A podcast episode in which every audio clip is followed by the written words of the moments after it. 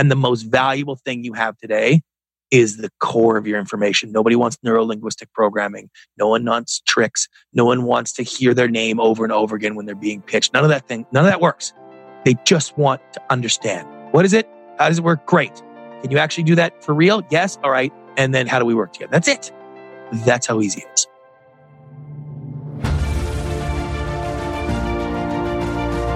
Hello and welcome to the Daily Helping with Dr. Richard Schuster. Food for the brain, knowledge from the experts, tools to win at life. I'm your host, Dr. Richard.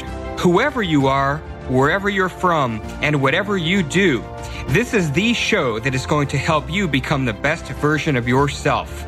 Each episode, you will hear from some of the most amazing, talented, and successful people on the planet who followed their passions and strive to help others. Join our movement to get a million people each day to commit acts of kindness for others. Together, we're going to make the world a better place. Are you ready?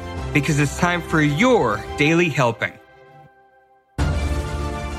Thanks for tuning into this episode of the Daily Helping Podcast. I'm your host, Dr. Richard, and we have a phenomenal guest for our 150th episode. Brant Pinvidic is an award winning film director veteran television producer, number one best-selling author, C-level sales and presentation coach, keynote speaker, top-rated podcast host, and columnist for Forbes. He's been named to the Hollywood Reporter's 30 most powerful reality TV sellers and is widely recognized as one of the great creative sales leaders in Hollywood. In his number one best-selling book, The Three Minute Rule, Brant has taken the life, business, and storytelling lessons he's developed during his Hollywood career and used them to uniquely bridge the entertainment industry and the business community. He specializes in helping others simplify their message. His endless energy, quest for adventure, and the three minute rule have helped make him one of the most sought after C level consultants in the USA and abroad. He lives in Southern California with his wife and three children. Brant, welcome to the Daily Helping. It is an honor to have you on the show. Oh, Dr. Richard, I got to bring you with me everywhere for that kind of intro. That's that's money right there. That is money. I love yeah. it. So there's so somebody many... in my office must have sent that to you. I can yes, eh, yeah, no, it was sent, but but I love you know, it the, the pizzazz makes it makes it all That's the more right. special. It is. So there's It so many things. good. There's so many things we could talk about, and, and I can't wait to dive into the three minute rule. But one of the things that I love to do on my show is connect with people's whys and really find out why they're doing the things that they're doing or the things that they've pivoted in because of major Yeah. life experiences. So take us through the story of how you became the legend you were in Hollywood before you walked away from it all. I mean, y- here's the thing. I grew up in Canada as an entrepreneur. I had a lot of trouble in in Canada getting things going. My my sort of zest for the new and the and the possibilities and the potential just is not the same. They don't have the reverence for it in Canada. So I really struggled. And when I came to the United States with a TV idea that I had worked on in Canada, not had no success on, it ended up, you know, snowballing and becoming very successful here. And it led to me working in the industry and becoming sort of my career down here. And what was interesting was, is I had been in rooms raising money, trying to survive as an entrepreneur in Canada, where if I didn't get five thousand dollars out of someone that they invested in my company, I wouldn't be able to. So I developed a really like important skill of being able to convince people and pitch my ideas without sounding desperate. So, you know, the the standard sort of thought is that oh, you could sell ice to an Eskimo and and it's that sort of car salesman type feel that people think that that's what being a great salesman is and it's like it's the total opposite. It's the ability to convey the value of what it is you're offering without conveying promotion or desperation. And I just had learned that at an early age and in really high pressure situations. So when I came down to the United States, two things happened. One is, you know, that that style of pitching or presenting wasn't wasn't popular in ingrained in people here. But my agent had said from the very beginning, he had said, listen, you got to do the same level of work and effort for the pitches that you just did that brought me down to the United States for all of them. You'll get a reputation. This will be your calling card. It'll separate you. And he was right.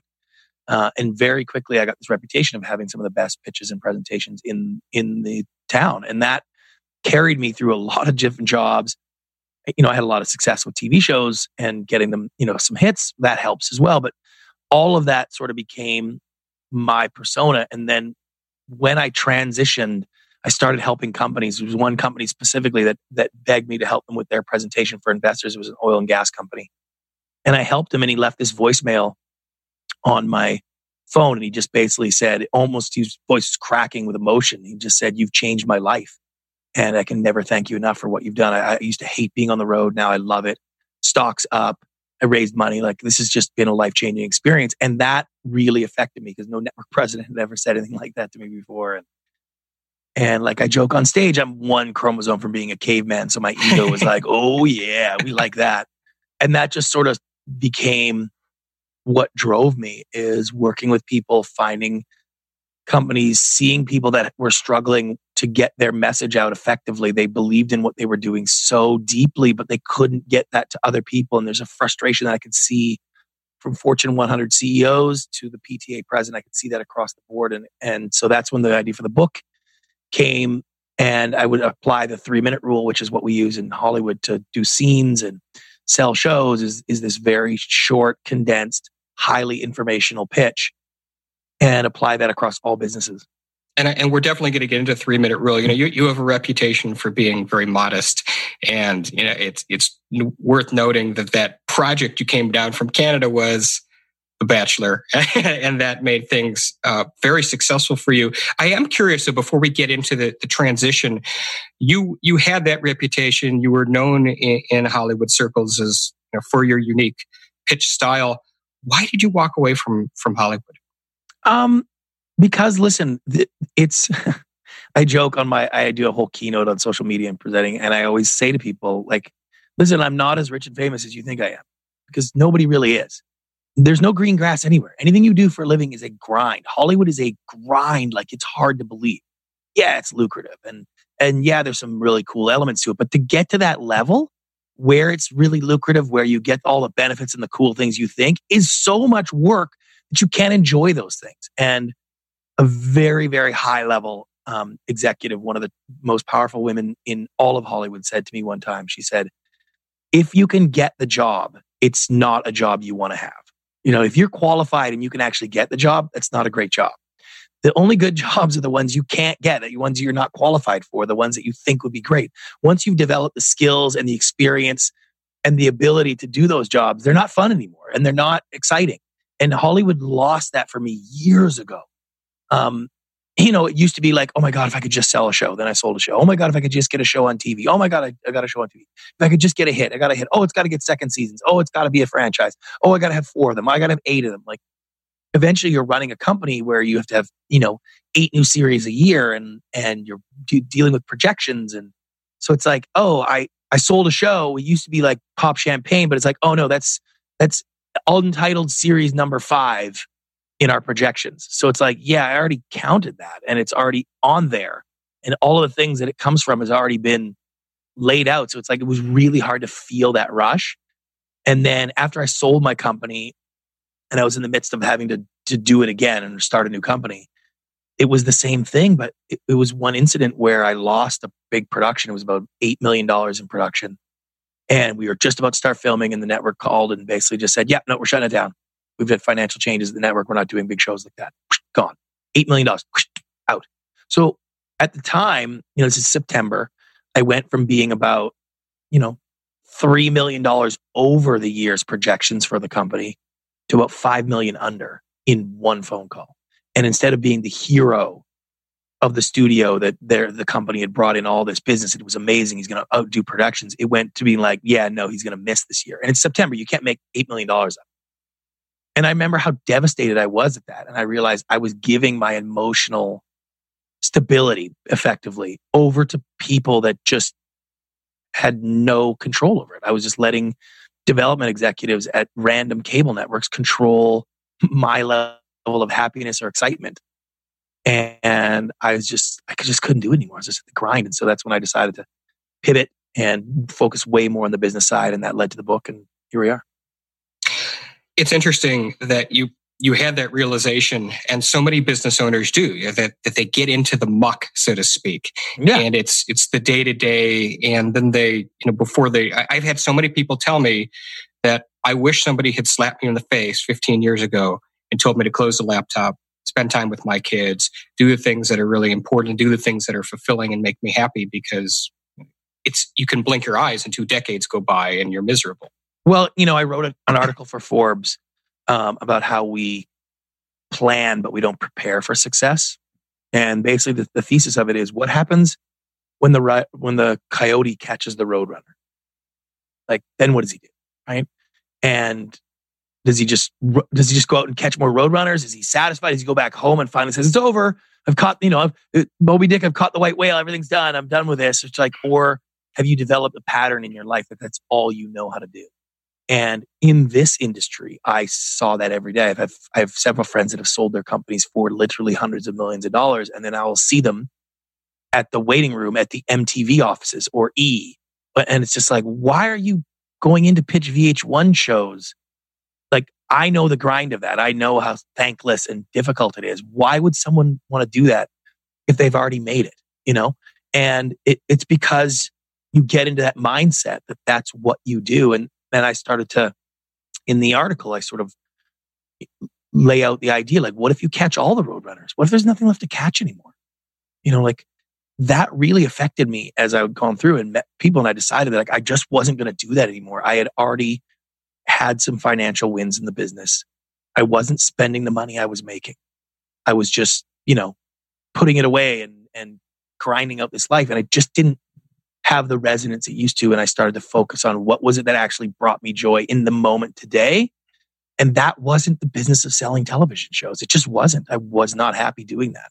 It was a grind. And so I understand people who do things that they're not super, they don't enjoy as a job, but there's a, there's an end. The financial rewards of that give you the ability to do what you want to do. Where it's, I, I was in a mode where I had the ability, just wasn't doing. I was going to an office and grinding it out and having people say no and things that I loved, I thought were great creatives getting crushed and, and all of those things that just made it very difficult. So I, I just switched. I just said, I'm not, I'm not going back to that again.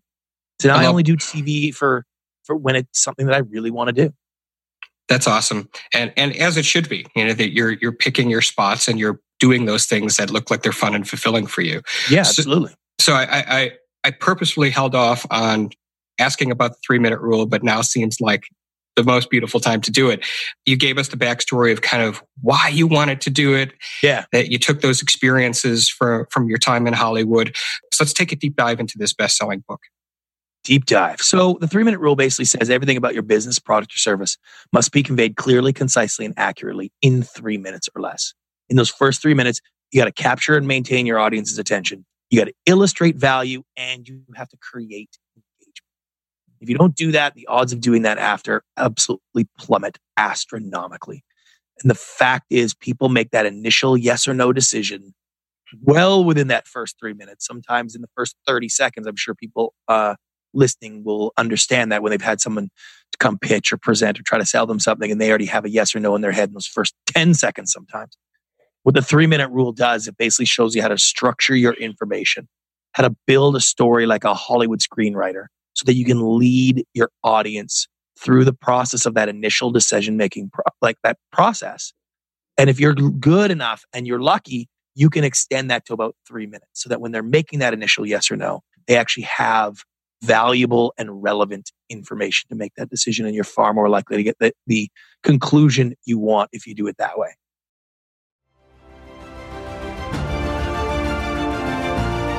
Hey guys, Dr. Richard here. For the past seven years, I've been privileged to bring you incredible guests who are changing the world and can help you become the best version of yourself. I'm really excited to share with you a new quiz that I created based on my clinical training that will curate for you a custom list of my top episodes and actionable strategies to help you wherever you are on your journey. All you need to do is go to drrichardschuster.com to take it, and it's 100% free. You'll be taking the next step on the journey to unlocking the power of you, and I can't wait to see where you'll go.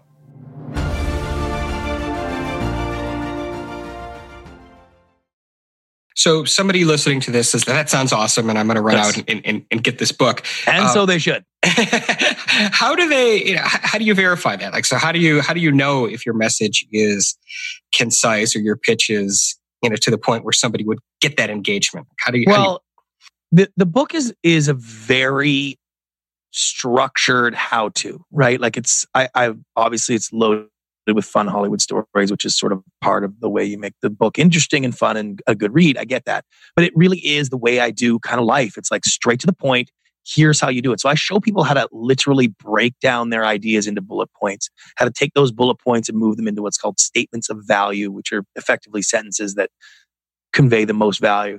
I show them how to put it in an and then story, which is like, what do you need to know first? What do you need to know next? What does not need to be said at all? Because that's really the core. You got to be able to fit, filter through the information because it's not about what you want to say. It's about what needs to be said. And then I have what has been, you know, the big sort of home run of the book, which is called the WHAC method, W H A C, which is how to structure any idea or pitch into the four categories. And you filter through that, which is number one is what is it? W, what is it? Which is literally what is it?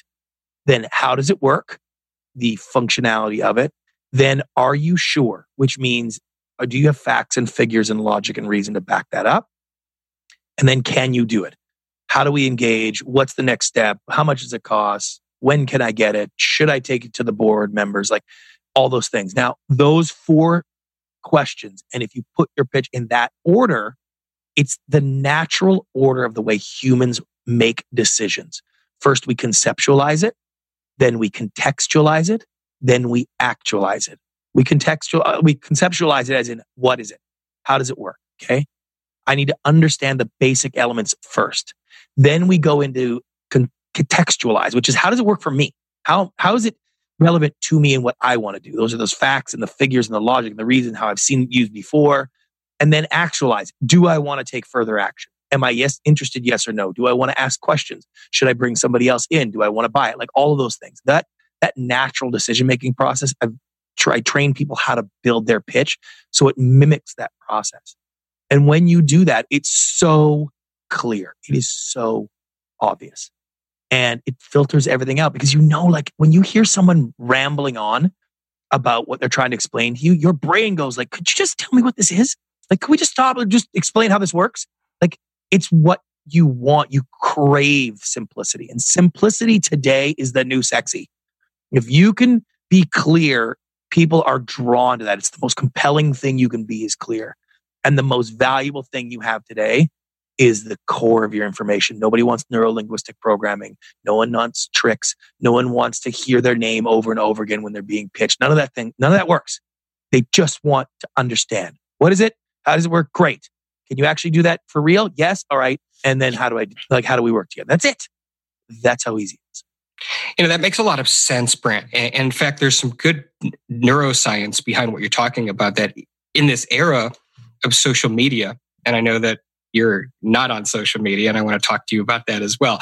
But they they've shown that our attention span because we're so bombarded with information in all directions that we actually are paying less attention than we ever have before. And I, have heard somebody say uh, that the stat that actually a goldfish has longer sustained focused attention now than the average human being. So yeah. the clarity piece that makes a lot of sense. Well, it's actually the study of what's called approach motivation. It's a very big scientific study that's been going on for like 50 years. It's a whole industry. And it's basically the study of why we're basically driven to engage with things brands, ideas, commercials, colors, like things like that. They just study this relentlessly. And they used to believe, and they still do, that, that um, focus creates desire. Like that, that what they've been doing for years and years and years is like anything that you desire, you'll focus on, right? And so what happens is I would say uh, in advertising, hey, would you like to lose weight and eat anything you want? And you go, oh, yes, I would love that. Tell me more, please. Right. And you pay attention. Then they can inform you. That's the way commercials have worked forever. That's the way we sell things. An elevator pitch always was, I've got an investment that can make you 10 times your money by the end of the year. And the person in the elevator goes, ooh, leans in, please tell me more. And that's just not the way we do things anymore. We have evolved because of the onslaught and the bombardment of marketing. And the claims have got bigger and the results have got smaller. And now we don't believe we're a skeptical, highly sophisticated audience and hypersensitive. And so now with the study of the journal motivation and emotion and personality, have discovered that it actually works in the reverse today, which is focus will create desire. Meaning if I can get you to pay attention, if I get you to give me your precious attention and focus, the longer you stay in that mode, the more you will desire the outcome. It's now the tail wagging the dog effectively in that sense, which is like, if I can get you to focus, I can lead you to the conclusion. And that's, you know, the way it used to be was something called state and prove. I'm going to state something big and then I'll prove how it works. That does not work anymore. Now, what works is what I call the inform and lead method. I'm going to inform you and lead you to the conclusion. And it's strange that that's like this new thing because in Hollywood, we've been doing that forever, right? We, we take you on a journey of a, of a character. We inform you of their plight, of their issues, of their desires, and you want it to end. And I, on stage, I talk about it all the time where I was like, have you ever seen CSI, NCIS, Law and Order, any of those shows? They end the exact same way every single episode, but you want it to end that way. That's what you want. That's why the good guys win. That's why movies resolve that way. That's why 999 out of a thousand movies have that same sweeping crescendo to the end where the good guys win. It's not because they're all all the writers are mundane they can't figure it out. It's because that's what you want as an audience. That's the way storytelling works. That's the way the human existence is. You if you focus on something long enough you lead to the conclusion. Um, it's why it's why virtual reality movies don't work.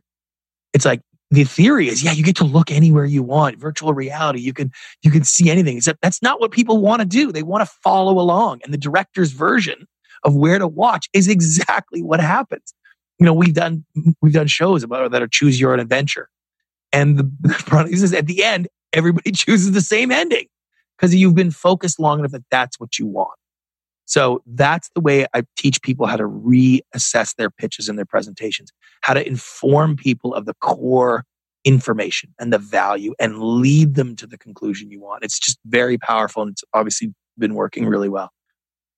Absolutely. Uh, you, you mentioned earlier that you do have a, a keynote on social media and I, and I, I teased it. I know that you know yeah. social media is not not your favorite thing. Talk to me about you know when and why you decided to make Why I'm Not on Facebook and, and explain some of that to, to the listeners. Yeah, so it was about five years ago. I was an absolute anti social media person. I, I, hated the idea of it. I didn't want people knowing what I was doing. I couldn't imagine that. It was ridiculous. And but my son was 13 and he wanted to join. He's like, "Hey, can I go get on Facebook?" I was like, "Absolutely not. It's horrible." And he's like, "Why?" And I was like, "Ah, couldn't come up with a good answer." And I thought, you know what? That would make a great film. So I made this movie called Why I'm Not on Facebook, and it was my journey to find out the evil, awful things about Facebook so I could tell my son why he can't join. And the, the irony is, as I went through Facebook, I realized that it really wasn't about Facebook. It was more about me and my personal issues and my own sort of ego, narcissism, insecurities, all of those things wrapped together. That's what really scared me about Facebook. So it was a great, I mean, the documentary did really well. So that was kind of cool. Launched a lot of stuff for me. But it gave me a different perspective on on social media. And of course, over the years, I've had to you know join and and then you know you do a movie, so that adds a layer of of interesting sort of attachment to fans of the movie, and then the podcast did well. So next thing you know, I have this sort of you know, like if you read if you read it on Wikipedia, it'll say micro influencer, which is just such a ridiculous phrase. I just, but it you know, social media is something that is a tool. People don't understand how to use it as a tool. They get they get confused when they talk about influence and celebrity. Those things are not the same. And so i do a lot of speaking um, around the country about the impact of social media how to use social media as a brand as a business what celebrity and pop culture and social media have in common and how to use those business wise to your actual advantage. Um, and it's been interesting. Uh, people it, I mean, I, am surprised how popular it is because I guess it is such so nebulous that people don't understand it, particularly as businesses or individuals, and they can't understand why it doesn't work the way they think it works. It's because it doesn't work the way you think it works. So, v- very high level, what, what are some strategies and tips you would give people so that they could use social media to attract attention to their products or services? Um, you have to understand that social media is not there to help you share what you want to. That's not the way it works. It is not a platform for you promoting. And what you think is content is not content, it's promotion. And so when you're out there sharing your promotion, trying to push your business agenda or your agenda personally, you cannot expect the social media community, the, the platforms to be great. We're going to help you push your business. That's not the way they work. They are specifically designed to give you emotional and personality anxiety over your impending popularity so that you pull out your checkbook and write them a check. That is the design of social media. That's why your mom has better engagement than you do. Because what your mom shares is actual content that her small 197 person audience actually cares about because she knows all of them and they interact. And the algorithms of Instagram or Facebook know that.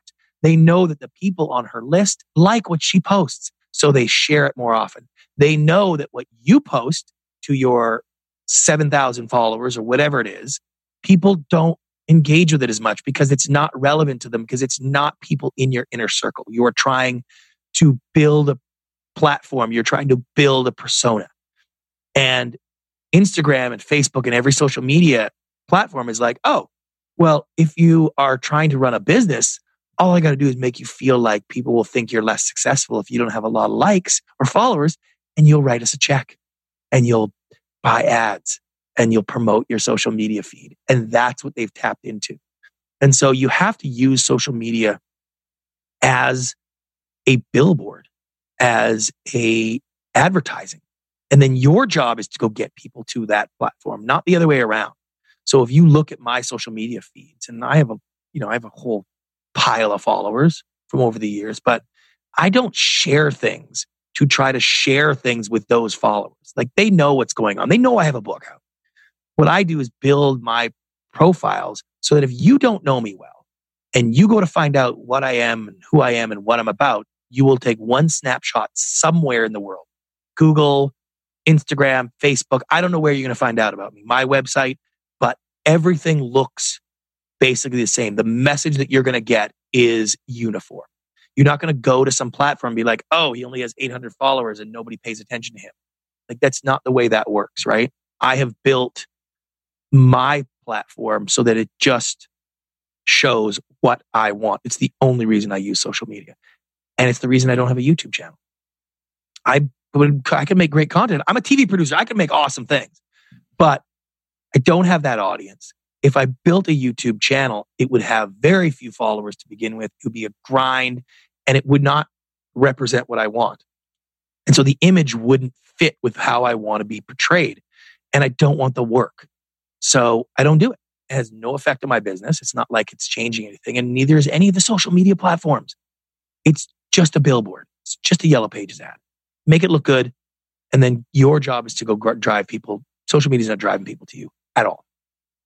Sound sound advice for sure. And yeah. I'm sure a lot of people thinking, listening to this, their minds are a bit blown because they, you know, everybody is oh, in that God. cycle in the business space of doing the ads and, you know, the funnels. Well, it's more than that. It's not, not even that. It's like the, the people will tell you like post every day and post at this time. It's like that doesn't help at all.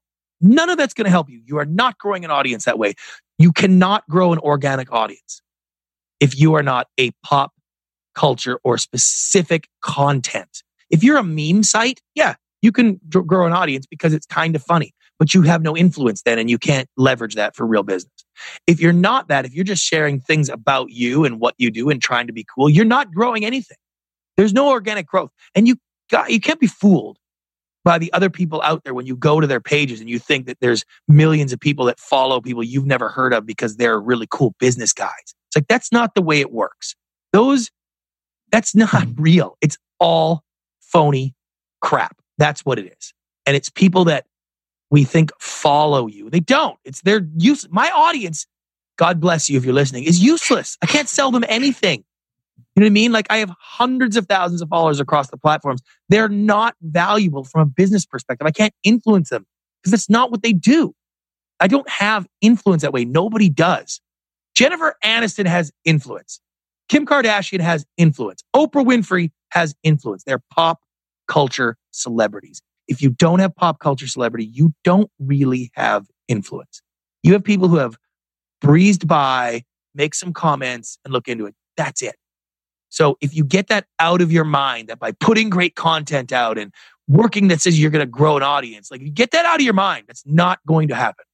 It's not going to happen. If you're a business, run ads. run ads, you get more followers. They're useless anyways. There it looks like you've you you've like a yellow pages ad. You have a bigger ad, it looks better. And then you put things on that page that when people come and find it somehow or you direct them to them or whatever, they look at it, they see what you're about, they understand you, and now if they want to work with you, that's better. I, I do a lot in this space. Clearly, yeah. I, I, am grateful though that, that you went you went that way and you shared what you shared because I think that's going to be so useful for the people listening to this. Yeah. Uh, we're we're close on time, but I wanted to take an opportunity for you to also share your podcast with us and what people will get from listening to that. Yeah, so I have a podcast called Why I'm Not, which is basically an extension of what that movie was, which is something I don't understand. People really dig it. I'm going to dive in and figure out if I'm the dumbass or people are the dumbass. Not surprisingly, I'm the dumbass most of the time. So it allows me to sort of explore cool topics with with cool guests. That's been really fun. And then I also have a business podcast um, that we did a teaser of called IPO, which is Ideas, People, and Opportunity. And I'm interviewing some of the biggest business sort of icons of our generation, mostly about what their big idea was that changed things and how what they did that and, and the opportunities it created and the people they influenced. So, like a good example, one of the teaser ones I did, Kathy Ireland, former supermodel, now huge CEO of one of the biggest licensing companies in the world, does $2 billion in business a year.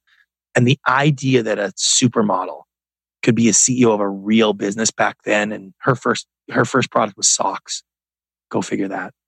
Was fascinating to learn that she's not a supermodel that became a CEO. She's a CEO that happened to be a supermodel for a little while. And it's just a fascinating reveal to look into that piece. And, and so I've had a really good time um, interviewing some really fascinating people. So the, the re-release of that is coming out soon with all of the interviews I've done, which is kind of fun. So that's IPO. So yeah, so it's been a good run. Outstanding. Well, I have absolutely loved every minute of this interview. As you know, I wrap up every episode of my show by asking the guest a single question. That is, Brant, what is your biggest helping, the single most important piece of information you'd like somebody to walk away with after hearing our conversation today? I would say that the simplification of what you need to convey is the most important thing in the market today is that the more words you use, the less effective you'll be. And I'll use this example as we close up. If I was going to cater your wedding and I need to get a chef for you to approve it, and I had Gordon Ramsay who had agreed to be the chef at your wedding and show up there personally, how many words would I need to convince you? Four words. I have Gordon Ramsay, right? Conversely, if it was my convict ex brother in law who really needed a job, never worked as a chef before, but was really pressuring me. How many words would I need to try to sell you that idea? Right? There may not be enough. And the level of confidence I would have in those meetings and what you would perceive as the person on the other side would be palatable. So, what I say to people is the value of what you're offering is somewhere between Gordon Ramsay and my convict ex brother in law. And the number of words you use to explain that will show your audience where on the scale of value you believe you belong. The more words you use, the less valuable you're conveying what you have. So, really important to simplify, say less, and you can get more. Awesome. Brant, where can people find you online? I'm really easy to find. You can go to the 3minuterule.com. All my stuff's there. Or you can go at Brant Pinvidic on any of the platforms, anywhere you find me. Perfect. And for those of you who are listening to this on your exercise bike, we've got you covered. Everything Brant Pinvidic will be available at the show notes at thedailyhelping.com for his episode, as well as in the Daily Helping app available in Google Play and iTunes. Well, thank you, Brant. This has been awesome. I loved every minute of this. Rock Grateful on, you rock came on. on. Right on. Thank you. And to each and every one of you listening to this as well, thank you for tuning into this episode. If you like what you heard, go subscribe to us on Apple Podcasts, leave us a five star review because that's what helps other people find the show. But most importantly, do something nice today for somebody else and post it in your social media feeds using the hashtag MyDailyHelping because the happiest people are those that help others.